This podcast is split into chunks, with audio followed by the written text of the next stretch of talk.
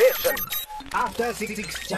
月21日月曜日、時刻は8時になりました。早速ですが、今夜のゲスト、ファッションキュレーターの小木ポギー元文さんにこんな質問が届いています。ラジオネームカルメラさん、男性30代後半の方です。ポギーさんに質問です。ファッション誌が売れなくなっていますが、今最も影響力のあるメディアは何ですか？インスタ、ファッションアプリのウェア、服を選ぶ上で参考にしたいので、ここ見とけば大丈夫というものを教えてください。確かに、ただここ見とけば大丈夫みたいなのを求めるのがもうすでにもう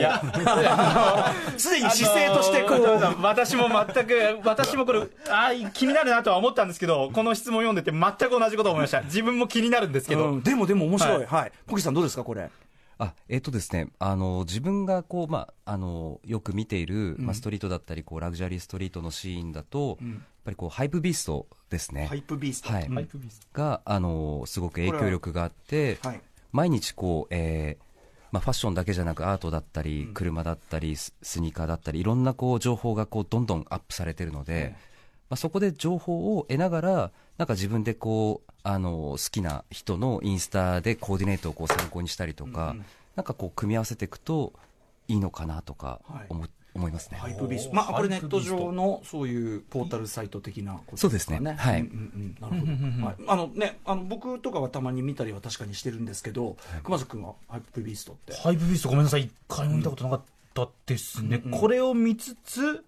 他の例えばSNS の影響とかっていうのもあったりしますか？最近だとファッションにと SNS の関係性と言いましょうか。いや、すごく関係はあると思います。ただそのせいでなんかそのコーディネートがそのみんなこう世界同一とかそっちの問題も、はあるとは思うんですけれども、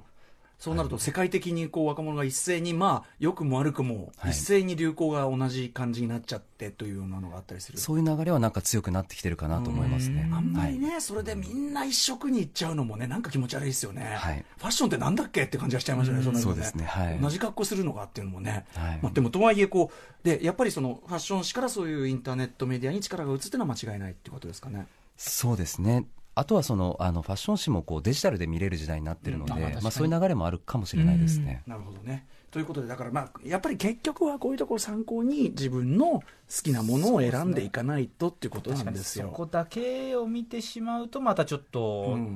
ていうところもあるのかもしれないということですね。熊崎君もちょっとね、いろいろ伺いたいことなんです。私も素朴な疑問がですね、今日ちょっといろいろこうファッションど素人たちがですね、いやいやとんでもないです、もう一歩でも見れる感じになりたいっていうね、思いを秘めながら、もちろんです。バチェラーチームもさ、よろしくお願いし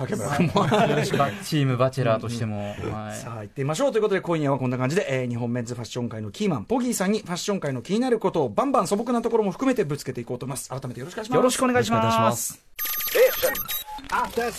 ます。時刻は8時4分です。改めまして、ラジオ同期の方もラジコ同期の方もこんばんは。 TBS ラジオキーステーションにお送りしているアフターシックスジャンクション、略してアトロク。パーソナリティは私、ライムスター歌丸です。そして月曜パートナー、 TBS アナウンサー熊崎和人です。この番組はカルチャーキュレーションプログラム、すなわち様々な面白を発見して紹介する文化的情報娯楽番組です。はい、ということで、ここから特集コーナー、ビヨンドザカルチャー。今夜お送りするのはこちら、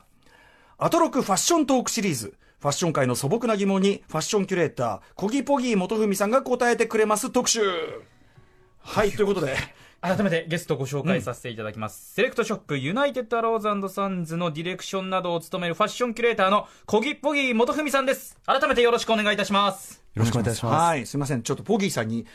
異常に、冷静に考えるとポギーさんへの負担が半端ない特集っていうね。いやいや、光栄です。そうなんです。次から次へととんでもない質問が来る可能性がありますからやばいっていう、ね、いろんな角度で来そうですし、ね、質問が嬉しいです、はい、でも僕もお招きね、再びお会いできて嬉しいです。本当によろしくお願いします。よろしくお願いします、はい。ということで、ポギーさんは今年の1月28日月曜日以来2回目のご出演です、はい。改めてポギーさんのご紹介、熊崎君からお願いします。はい、ポギーさんです。1976年12月31日生まれ、札幌市のご出身です。札幌の服職学校を経てユナイテッドアローズへ入社。ヒップホップなどの音楽カルチャーとストリートやドレスファッションを融合させた独自のセンスで世界中から注目を集めています。そして名物バイヤーとして名を馳せながらファッションアイコンとしての地位も確立。インスタグラムのフォロワー数は10万人を超えていらっしゃいます。去年はユナイテッドアローズを退社し、独立されます。そして現在はユナイテッドアローズ&サンズのディレクターを務めながら、国内外のコラボレーションワークも多数行っていらっしゃいます、はい、だからまあさっきの質問ね、さらに付け加えなら、だからポギーさんのインスタフォローしときゃいいんですよ。それはそうだひとまずはそうですね。確かに。だからさ、ちょっと話ずれますけど、インスタがなんか最近仕様変わったのかもしれないけど、外から眺めてるとなんかインスタにログインしなさいみたいのが出て見れなく、僕も自分インスタやってないので歌丸さんと同じシステム、外からログインシステムだったんですけど、そう見れなくなりましたよね。なんかね、見せねえぞみたいな。そうなんですよ、お前もソーシャルに繋がらない限り見せないよみたいな、ね、見たいんだったらインスタやりなさいみたいな感じになったんですよ、うん、すんごい腹立たしい限りで、はい、これはもうポギーさんには何の責任もないわかる、それわかる。はい、ということでポギーさんに、前回ねお越しいただいて、まあ、ポギーさんのキャリアであるとか、まあ、最近のそのトレンドの話だとか、あとやっぱすごく僕らガツンときたのは、トレンドをねやたらとこう追いかけるっていうことと、その人その人のスタイル、要するにおしゃれの本質みたいな話、その人のスタイルがあるってことは別の話でっていうような、はい、あれはすごくなんかこうとても役に立つ金言だったと思いますね。あれでハッとした人いると思いますね。だからなんか好きな格好を好きなようにすることがまずはね一番大事なことだし、はい、ねっていうのはすごく皆さん気が楽になったところじゃないかなと、ありがとうございます。はい、でですね、まあお忙しいポギーさんね、こうよく来ていただいてるなと思ったら、はい、ね、うちの箕輪田君がですね、はい、あんまりファッショニスタから遠い人なんですけど箕輪田君にご連絡いただいて、なんか前回ご出演いただいたのを非常に楽しんでいただいたということで、はい、はい、めちゃくちゃ楽しかったですし、はい、いろんな人に聞いたって言われました。あ、そうです、はいはい、なのでちょっとぜひまたというふうになんか、うん、ご声掛けいただいて、まあ、こちらももう何も本当に待ってましたという感じで、ありがとうございます、はい、でですね、じゃあ今日のねポギーさんのスタイルからいきましょうか。ちょっとね、まあ、ちょっとつば広のまずハットがすごくいいですけど、このハットも日本のブランドで、これは古着のスウェットの上にこう5525ギャラリーっていうブランドのボレロですかね、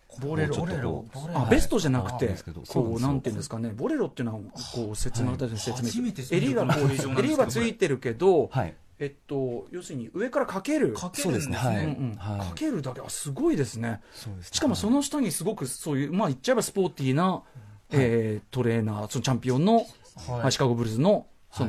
トレーナーってこれはすごい組み合わせっていうかでも 色がすごいシックだからやっぱり収まってるし、 あとベストかと思ってたらボレロってね、やっ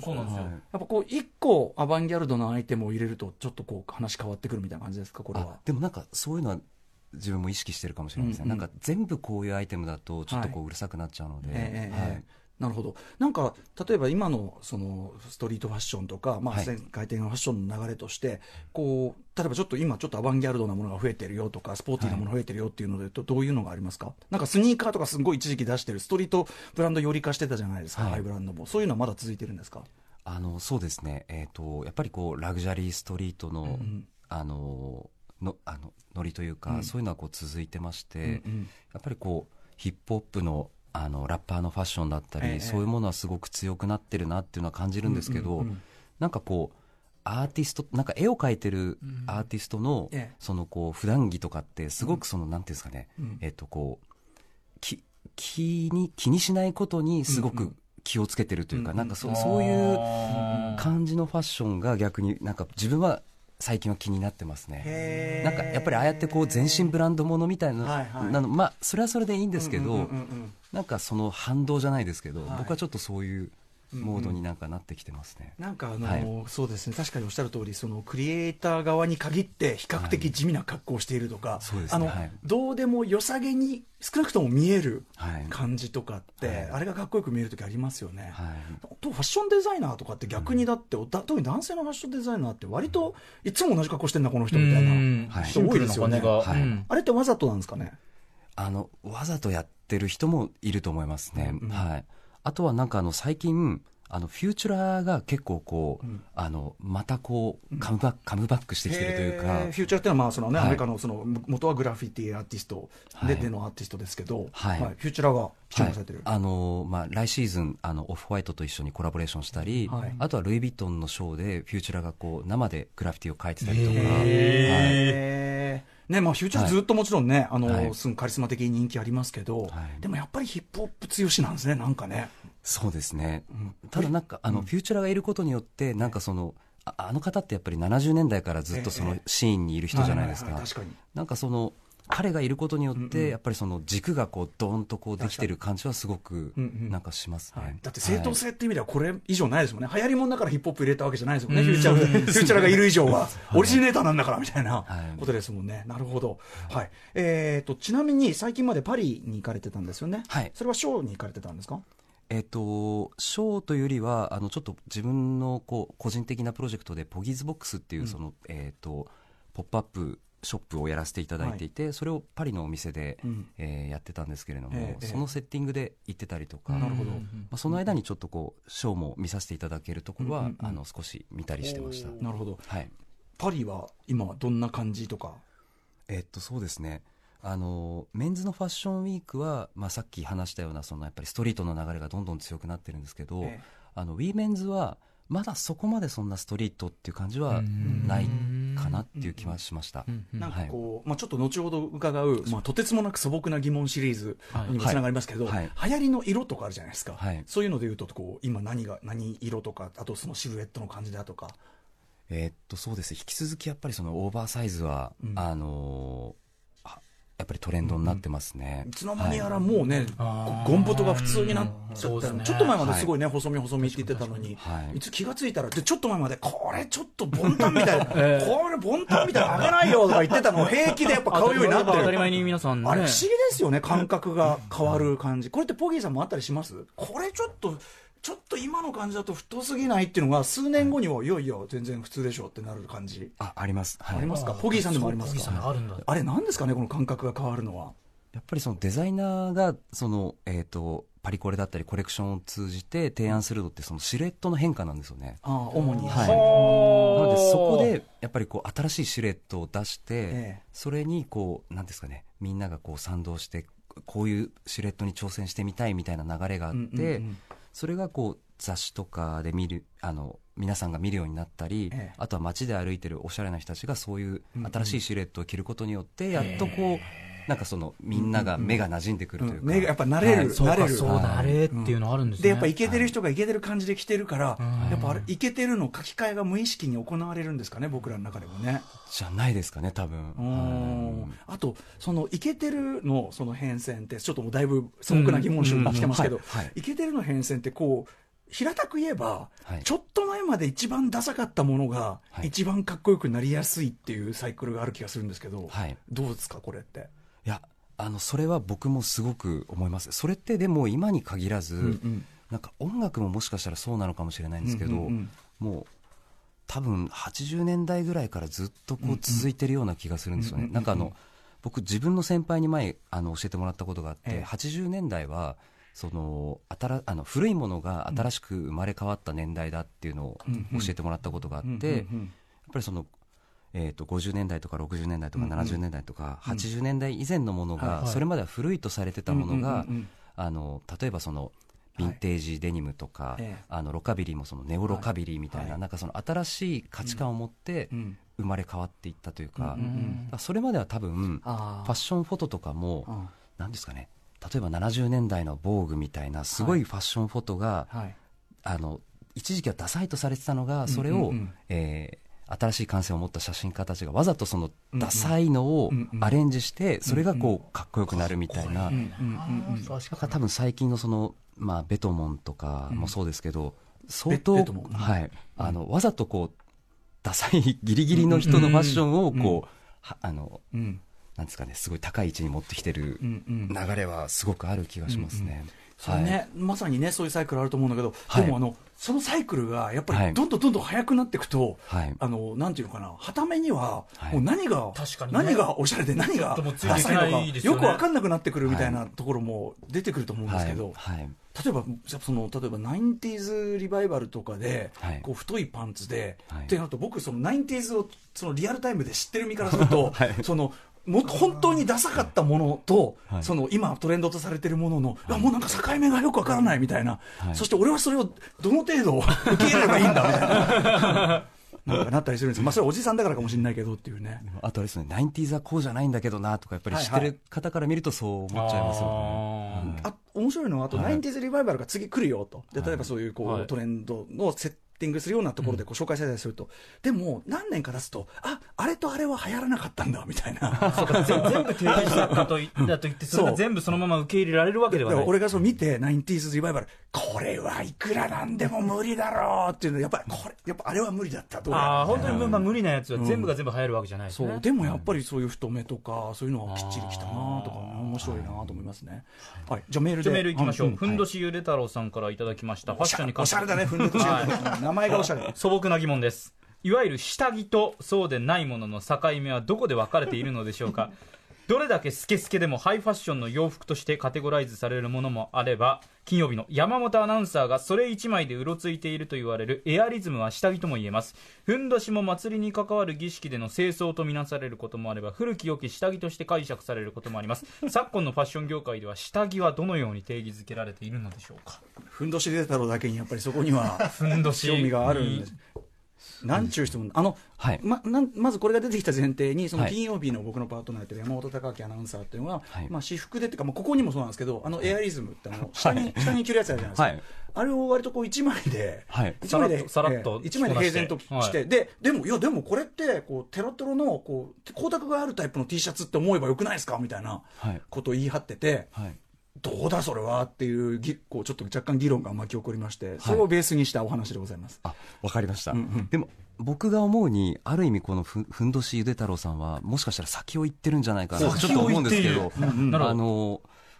今普通に着られてるそのシャツ、はい、襟付きのシャツあるじゃないですか、はい、それももともとは下着だったので、はい、それこそ1900年代初頭とか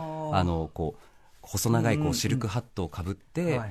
イブニングコートを着て、うんうん、でその時ってやっぱりシャツが下着なので、はいはい、V ゾーンジャケットの V ゾーンが狭いんですよ、はいはい、下着をこういかに見せなくするかっていう、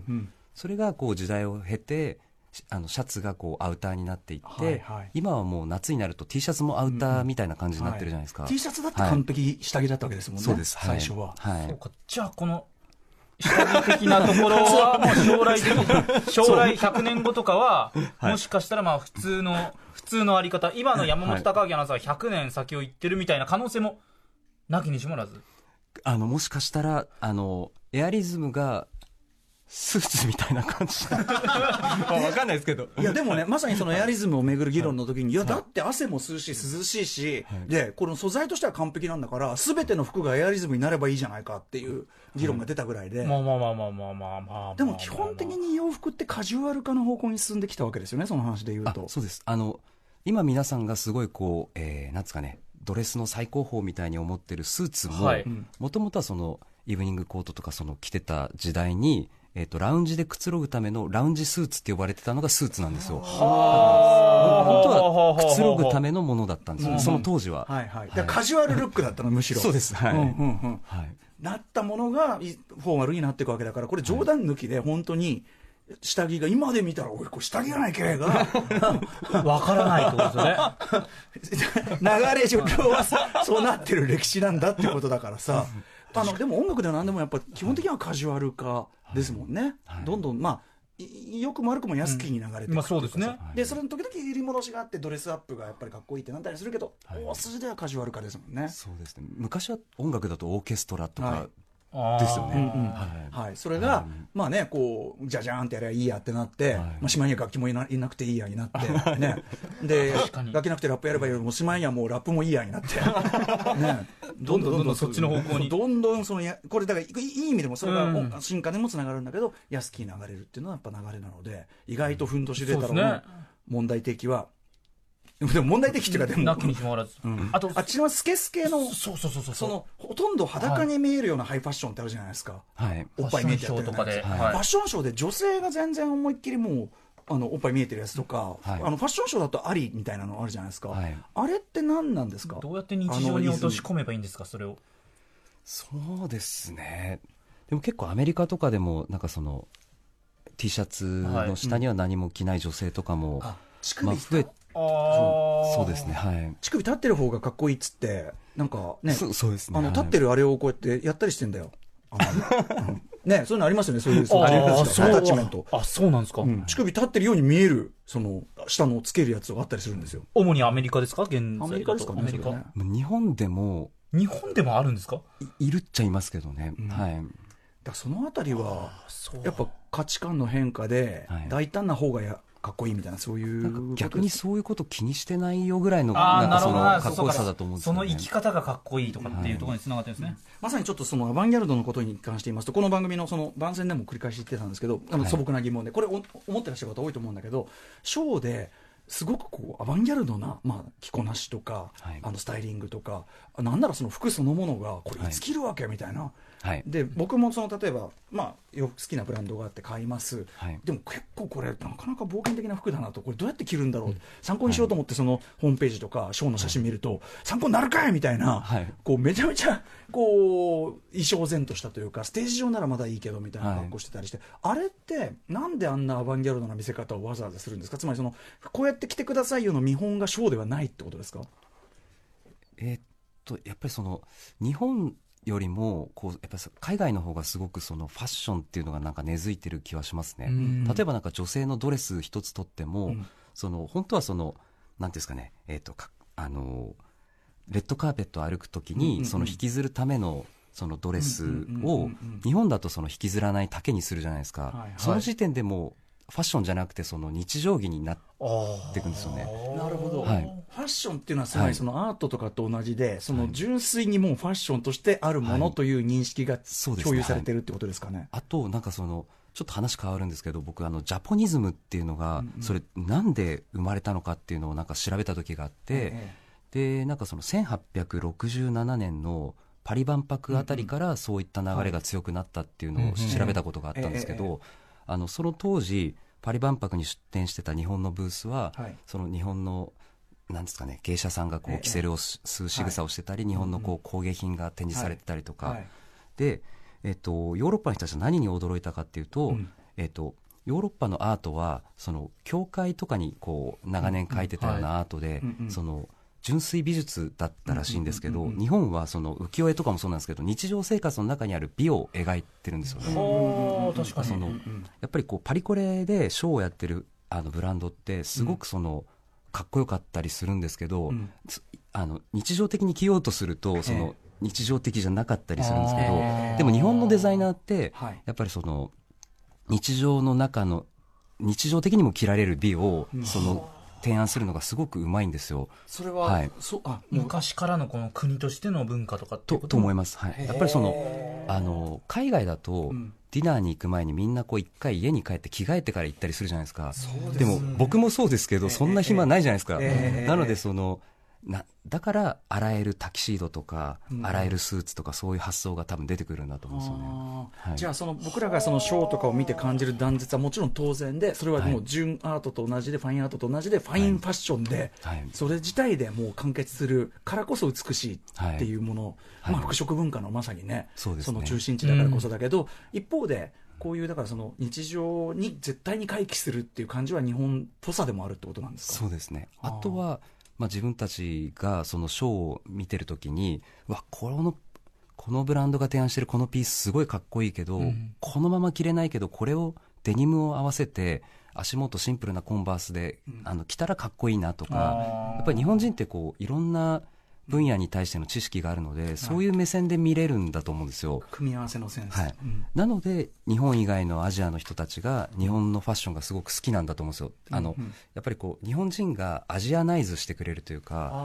アジアの人たちが着れるような感じで多分提案するのがうまいんだと思うんですよね、なるほどね、そのシルエットから何からって感じですよね、はい、あとやっぱりさっきのね、メカロのそのデザイナーはやっぱり新しいシルエットを提案してるんだっていう主に、それはすごく面白いなと思いましたね、はい、やっぱり基本的には広がったり進まったり、上が広がったり下が広がったりっていうところで、その流行の流れっていうのは大きく分けられるっていう感じでしょうか。そうですね、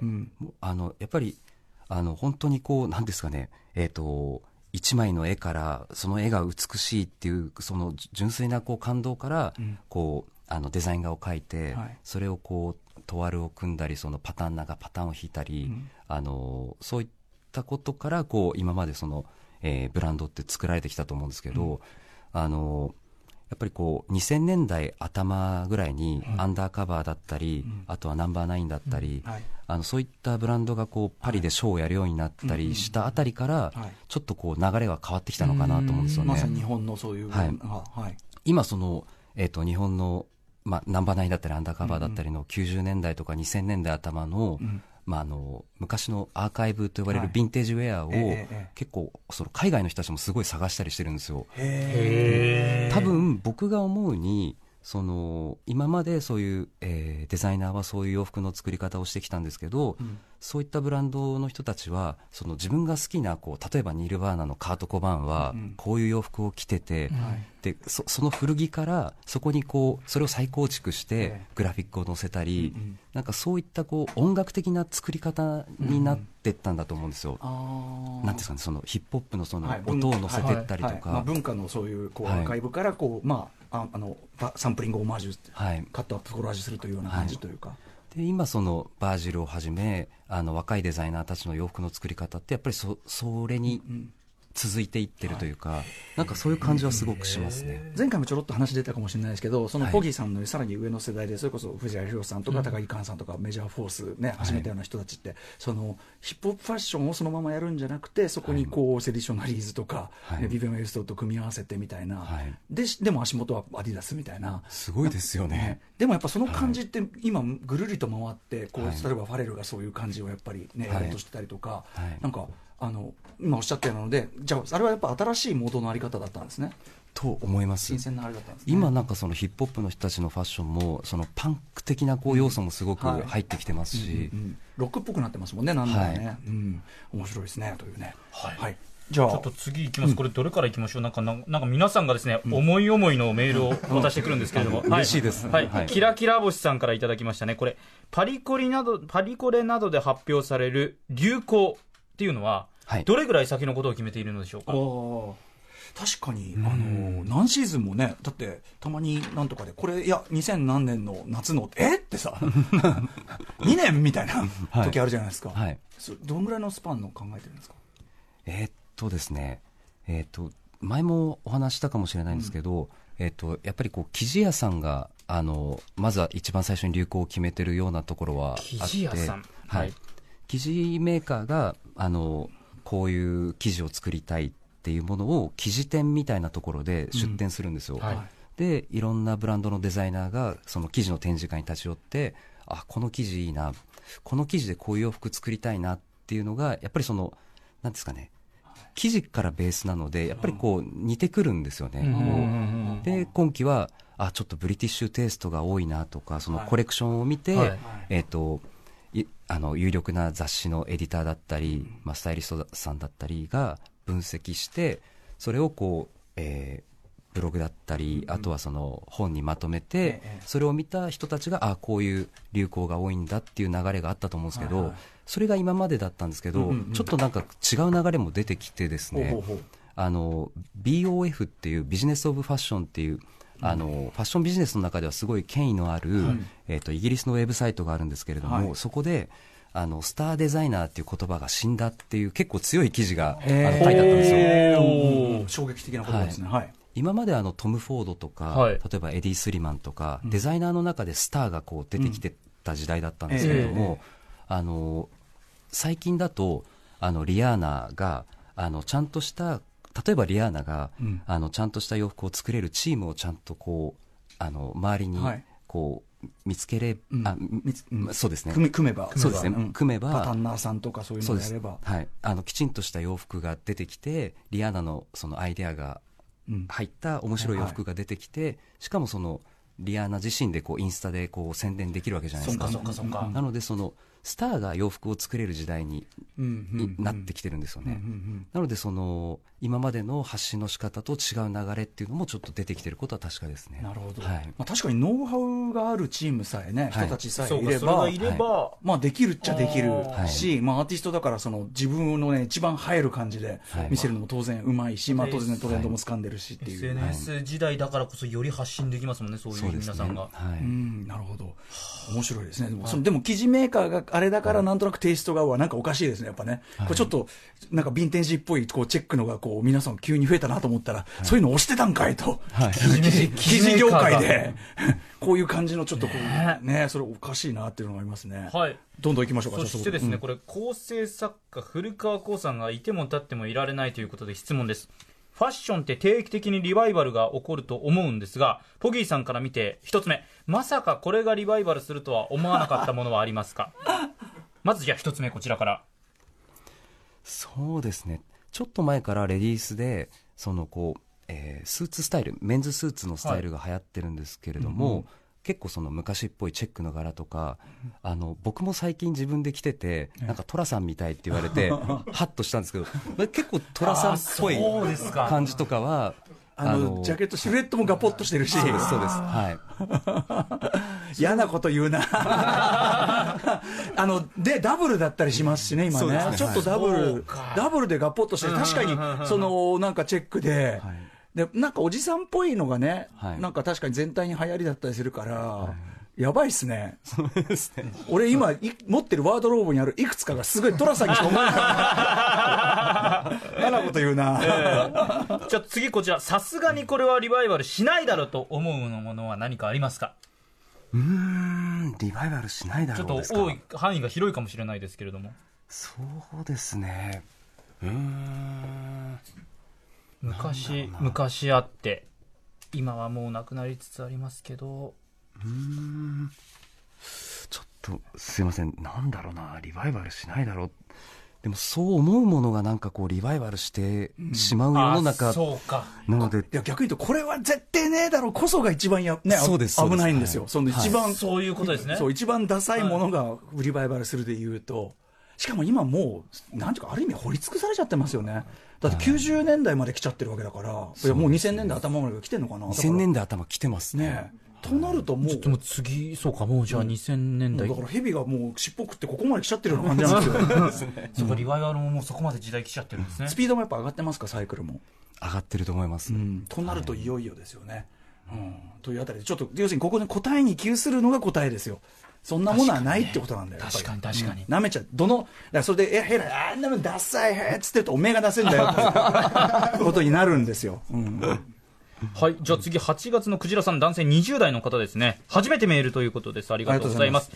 アローズなどセレクトショップによく置いてあるハイブランドではない海外ブランド、あれはどんな基準で選んでいるんでしょうか。勝手なこの方のイメージですが、目利きが選んだ質の高い服と思っています。値段も決して安いわけではないので、欲しいけどよくわからないから買わない状態が続いています。セレクトしている基準、またアローズにあるおすすめの無名海外ブランドが何かあれば教えてほしいですと。そこまで知られてブランドとしてドーンってあるわけじゃないけど、このシャツいいなって思ってみて、メーカー見てもよくわかんないけど、はい、まあいいって感じのやつなんですかね。そうですね。何を基準に選んでるんですか？これ多分なんか音楽の世界もちょっと近いかもしれないんですけど、なんかそのなんていうんですかね、有名なミュージシャンじゃなくて、こいつあんまり名前売れてないけどすごい面白いことやってるんだよみたいな人っているじゃないですか、はいはいはい、なんかこうやっぱり世の中がすごい分かりやすい方向にすごく向いてるので、やっぱり自分はなんかそのビッグメゾンとか もちろんそれはそれでいいんですけれども、そのなんか次に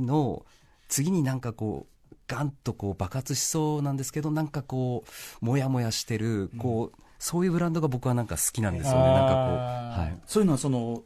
各地に行った時にやっぱりこう探したりされるんですか？はい、そうですね、あとはなんかちゃんとデザイナーの方に会って、買い付けるようにしてますね。実際やっぱりデザイナーの人に会ってちゃんと話を聞いて、ものづくりのこだわりとか、あとはこういうことを自分は考えてるとか、次にそのデザイナーが向かってるところも分かるので、ただやっぱりそういうことってその例えば洋服がポンと置いてあってお客様に伝わるかどうかってなかなか難しいじゃないですか。レコヤだったらポップが置けますけど、なんならポップ置きたいぐらいなんじゃないですか。だって本当はね、でも買う側からすればその CD 屋に置けるポップ、本屋さんに置けるポップじゃないけど、洋服屋さんにねあんまり説明が書いてあるのはかっこよくはないから、どっかにウェブ上にか分かんないけど、でもなんかあると嬉しいとはあるかもしれないですよ。確かにそうですよね。なんかちょっと野暮かもしれないけど、確かにその情報を見て、何このブランドって言われた時、あ、知らないの、今こうで無名だけど今向こうで流行ってるんだよとかって言えたら、なんか買って嬉しいなっていうのはありますよ。あとポギーさんのやっぱその買い付けの時のその情熱、会いに行ってそのいい人を探して会いに行ってっていうところまでやってるんだって言うと、あ、それはじゃあ俺もちょっとこっちかけてみようかなっていうね、投資してみようかなみたいな気持ちがね出るかもしれないですよね。無名海外ブランド、日本ではあまり知られてないですけど、ポギーさん的にここちょっと今来てますみたいなところってありますか？ですね、自分が注目してるのはカサブランカっていうブランドがあるんですけど、パリのブランドなんですけど、例えばですけどグンナっていうラッパーがこうモデルで、コレクションに登場したりとか、ちょっとそういう分かりやすいところも正直 あるんですけれど、なんかこう葉巻加えてなんかそのかっこつけるみたいなそのエレガンスもちゃんとこう持ってる、なんか今こうやっぱりさっきの話じゃないですけどカジュアル化に、カジュアル化の流れの中で、やっぱそういうこう男がかっこつけるみたいなのをなんか貫き通しているブランドで、僕はなんかちょっと個人的に好きなんですよね、やっぱりね、プロデューサーのイズムそれですもんね。そのストリートファッションもベースにしながらも、それこそボレロハットっていうそういうここはキュッと締めようよみたいな、ところがやっぱねかっこよかったりするから、まさにイズムなんですね。ちょっと質問していいですか。デートメシブ、竹村浩介、よろしくお願いします。デートメシブっていうのはちょっと説明を省きますが、いや、質問なんですけど、いろんなところのブランド見に行かれるって言ったじゃないですか、その中で韓国のファッションでどう思われますか。要はメイクとかもファッションとかもちょっと影響を受けてるのかな、日本もってちょっと思うんですけど、若い子はねすごくそうですよね、僕はもう韓国に行ったのが多分5年前ぐらいなので、ちょっと実際に足を最近運んでないので、ちゃんとは言えないんですけど、すごく面白いデザイナーがやっぱり相当出てきてますね。そうなんだ。韓国とか、アジア全体なんとなくその、アジアの新しいデザイナーのみたいなのを、なんかいろんなところで見る機会が増えてる気がしてて、そういう動きはやっぱありますか。ありますね。あとはその日本だけで見るとその少子高齢化でそのファッション媒体もどんどんこう年齢層が上がってラグジュアリー化してってるじゃないですか。でもこう日本以外のアジアの国ってそのやっぱり若い世代がこうタッグを組んで、それで世界に戦っていってるんで、日本も若い人たちでそういう人たちも出てきてますけど、やっぱり日本って良くも悪くも先輩カルチャーがすごい根付いてしまっているので、マジか、なんかこうやっぱり上の世代とその下の世代がこうなんかこうなんですかね、仲良しごっこじゃないではなく、ちゃんとこう手を組んで。やっぱりこう海外と戦っていくって言い方はちょっと合ってるかどうか分かんないですけど、でもちゃんとその要はもう一回プレゼンし直すというか、そのアジアのファッション、日本のファッションこれだっていう、そういうムーブメントをちゃんと全体として作っていくようなのがあると強くなるみたいなことですかね。と思いますね。日本のね、僕その若いデザイナーあるとかすごいなんか全然今面白いなっていうふうに思って、結構今知ってること多いんですけど、これとかもそうだけど、だからそれどちらのジャケットなんですか。これロトルっていうブランドの。割とちょっとやっぱりヒップホップテイストだったりするんですけど、これセットアップで、すごい買ったりしてるんですけど、みたいなのとかなので、ね、盛り上がるといいなというのはありますね。ありがとうございます。そうか、こっち行きますか。ちょっと私個人的な質問でもあるんですけど、よくお店行くとマネキンがあってファッション着てらっしゃるじゃないですか。あれを私比較的そのまま買うというですね、ことがあるんですけど、いわゆるマネキンがいい、あれについてまずどう思うのかと、あとあのマネキンをコーディネートされてるのはお店によって違うかもしれませんけど、どういった方がどういう経緯であれをコーディネートされてるんでしょうか。僕もその販売員をやってた時代があるので、やっぱりこういうファッションで着てくれたらかっこいいのになと思って組んでたりするので、それをマネキン買いしてくれると、販売員としてはめちゃくちゃ嬉しいんですよね。ある意味自分セットリストっていうかね、そうですね、セットリスト買いっていうか、おすげえドヤラジオなんでドヤ顔は伝わんないんでこれだけ、いやかましたったでみたいな。これだからちょっと僕はもう昔からこういう発言をしてたわけですよ。マネキン買いをしてる、ケースが多いと、そしたらなんかこうおしゃれ系男子、おしゃれ系女子から、マネキンがいみたいな、ウケるみたいな感じだったんですよ。確かにハセン氏のね、国山ハセンと、あと笹川由里とか、ちょっと若干この同期チーム、小林由美子って同期3人にやっぱおしゃれ系たちがですね、行ってくるんですよ。聞いてるかなこの放送。あとはその中にはもうこれとこれ着せとけば売れるっしょみたいな感じで組んでる人もいるかもしれないので、だからそこに騙されちゃいけないってことですね。そうですね。それを見極める。それをどうやって見極めればいいでしょうか。それはもう一回買ってみて、やっぱりそのお店だと照明が当たってるその中で買うじゃないですか。それを実際着てみて、昼の光と、あとは夜でもまた表情はやっぱり変わりますし、雨だったりそのやっぱり天候だったり自分のシチュエーションで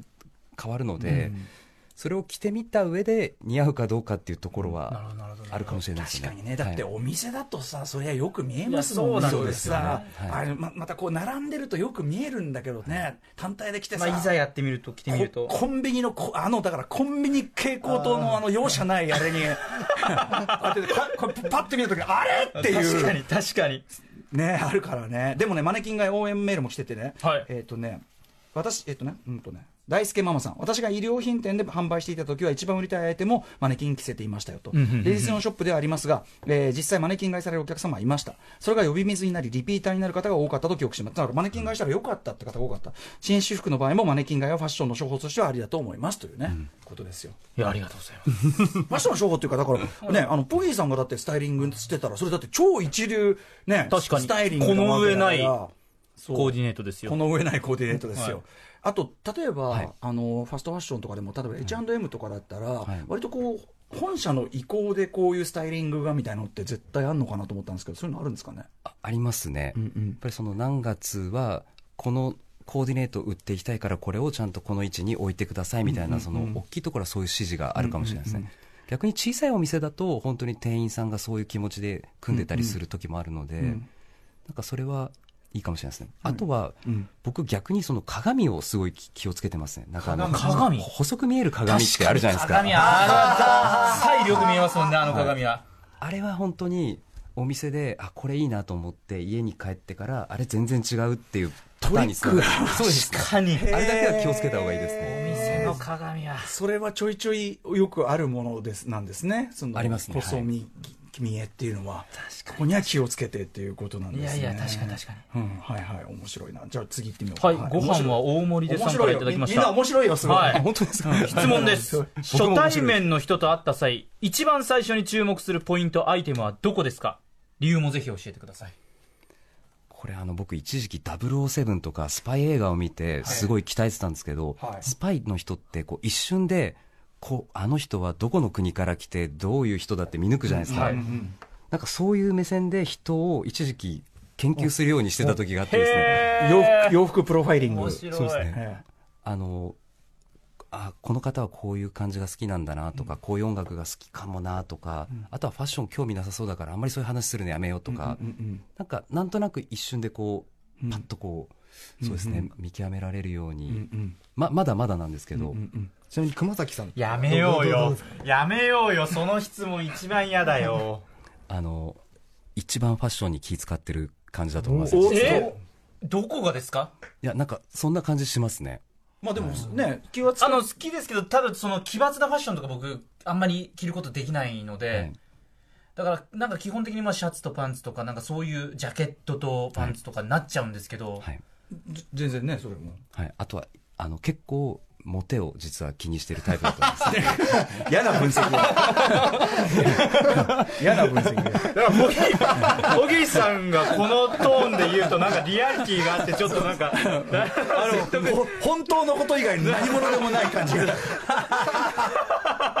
れなんか実際モテそうですよね。爽やかな感じ。まあモテを意識するってこれ決して悪いことじゃないですし、もう人間いつでもねこうモテたいっていう感情は僕はあってしかるべきだと思いますし。爽やかな感じってことですかね。はい、やっぱりね。はい、はい、好まれそうな感じってことなんですが、なんだかこうフォローに次ぐフォローみたいな感じになってよりなんかよりポギーさんの発言が引き立つ感じになっちゃいましたよ。すいません。いやありがとうございます。いいことですということですよね。さあということで